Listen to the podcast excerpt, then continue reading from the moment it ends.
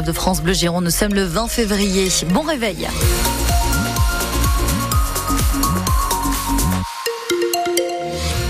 Et ça continue de bien se passer pour vos conditions de circulation, Chanel Bernard Oui, c'est plutôt fluide sur l'ensemble du réseau ce matin. Hein. pas de problème de circulation sur le réseau TBM ou encore en, gare de Bordeaux.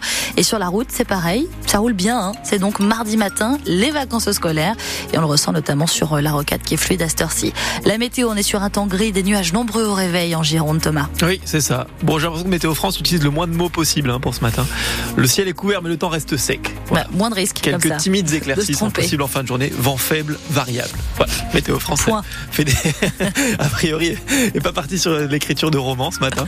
Euh, donc voilà, c'est ce que vous avez, un temps sec mais couvert pour aujourd'hui et des températures qui vont monter jusqu'à 14 degrés cet après-midi sur le bassin, 15 sur la métropole bordelaise. Si vous habitez sur le bassin d'Arcachon, vous le savez, vous êtes certainement parmi les Français les plus exposés au dérèglement climatique. Oui, que ce soit à l'été, demandez aux habitants de Cazaux, forcés d'évacuer pendant les incendies de 2022, ou en automne et en hiver où le littoral peut se rapprocher dangereusement de votre maison année après année. Eh bien, vendredi, il y avait un conseil national de la refondation organisé à Arcachon par la préfecture pour donner des pistes, des idées pour l'avenir. Alors, le bassin est-il, sera-t-il toujours un coin de paradis? Stéphanie Scott a rencontré des nouveaux habitants du quartier de l'Aiguillon à Arcachon. Eh bien, eux, leur vie girondine a mal commencé.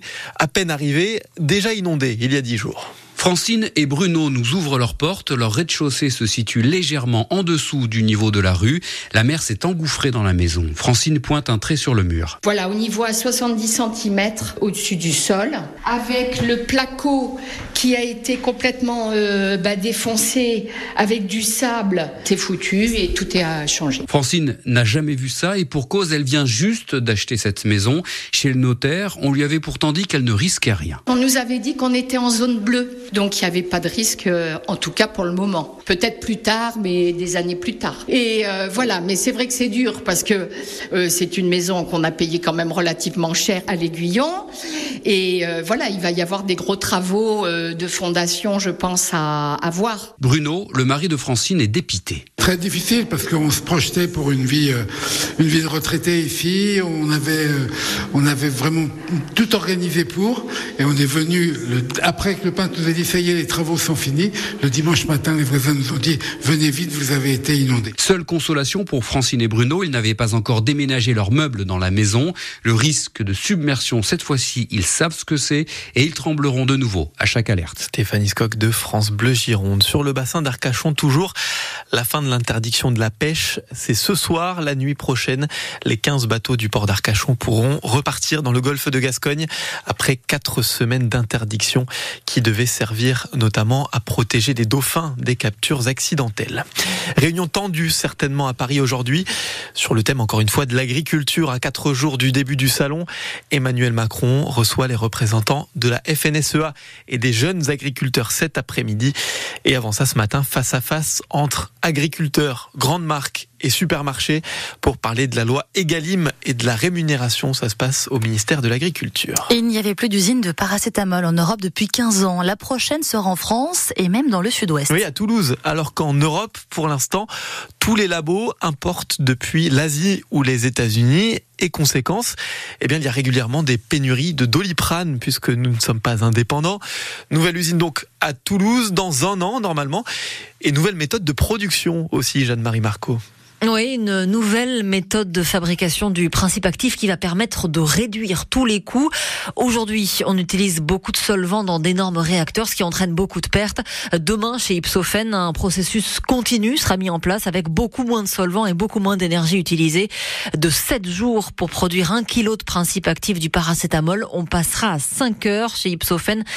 Les laboratoires français sont déjà intéressés, assure euh, Jean Boé, le président d'Ipsophène. Je ne peux pas dire que les principaux laboratoires français seront nos clients, je peux dire malgré tout que nous avons déjà signé des accords avec différents laboratoires euh, qui sont très intéressés pour acheter notre molécule. Une molécule qui sera 30 à 40% plus chère que celle venue de l'étranger, mais une vraie sécurité pour euh, les laboratoires, euh, rappelle Jean Bouy. Oui, ils l'achèteront plus cher, mais ils sont malgré tout intéressés. Enfin, ils se sont tous fait très très peur hein, pendant le Covid, alors quand la, quand la Chine a fermé ses frontières ou a multiplié par 4 le prix du paracétamol. Donc aujourd'hui, ils souhaitent avoir avoir une sécurité sur une partie de leur sourcing. Sécuriser donc les approvisionnements, euh, mais aussi verdir les productions de paracétamol avec ce principe actif euh, bientôt fabriqué à Toulouse. Les précisions de Jeanne-Marie Marco depuis Toulouse, donc pour France Bleu Gironde. Le soulagement hier pour sa famille à Mérignac. La jeune Roslan a été retrouvée saine et sauve. Oui, vers 13h hier après-midi, dans un tramway à Mérignac, vers la salle du Pain Galant.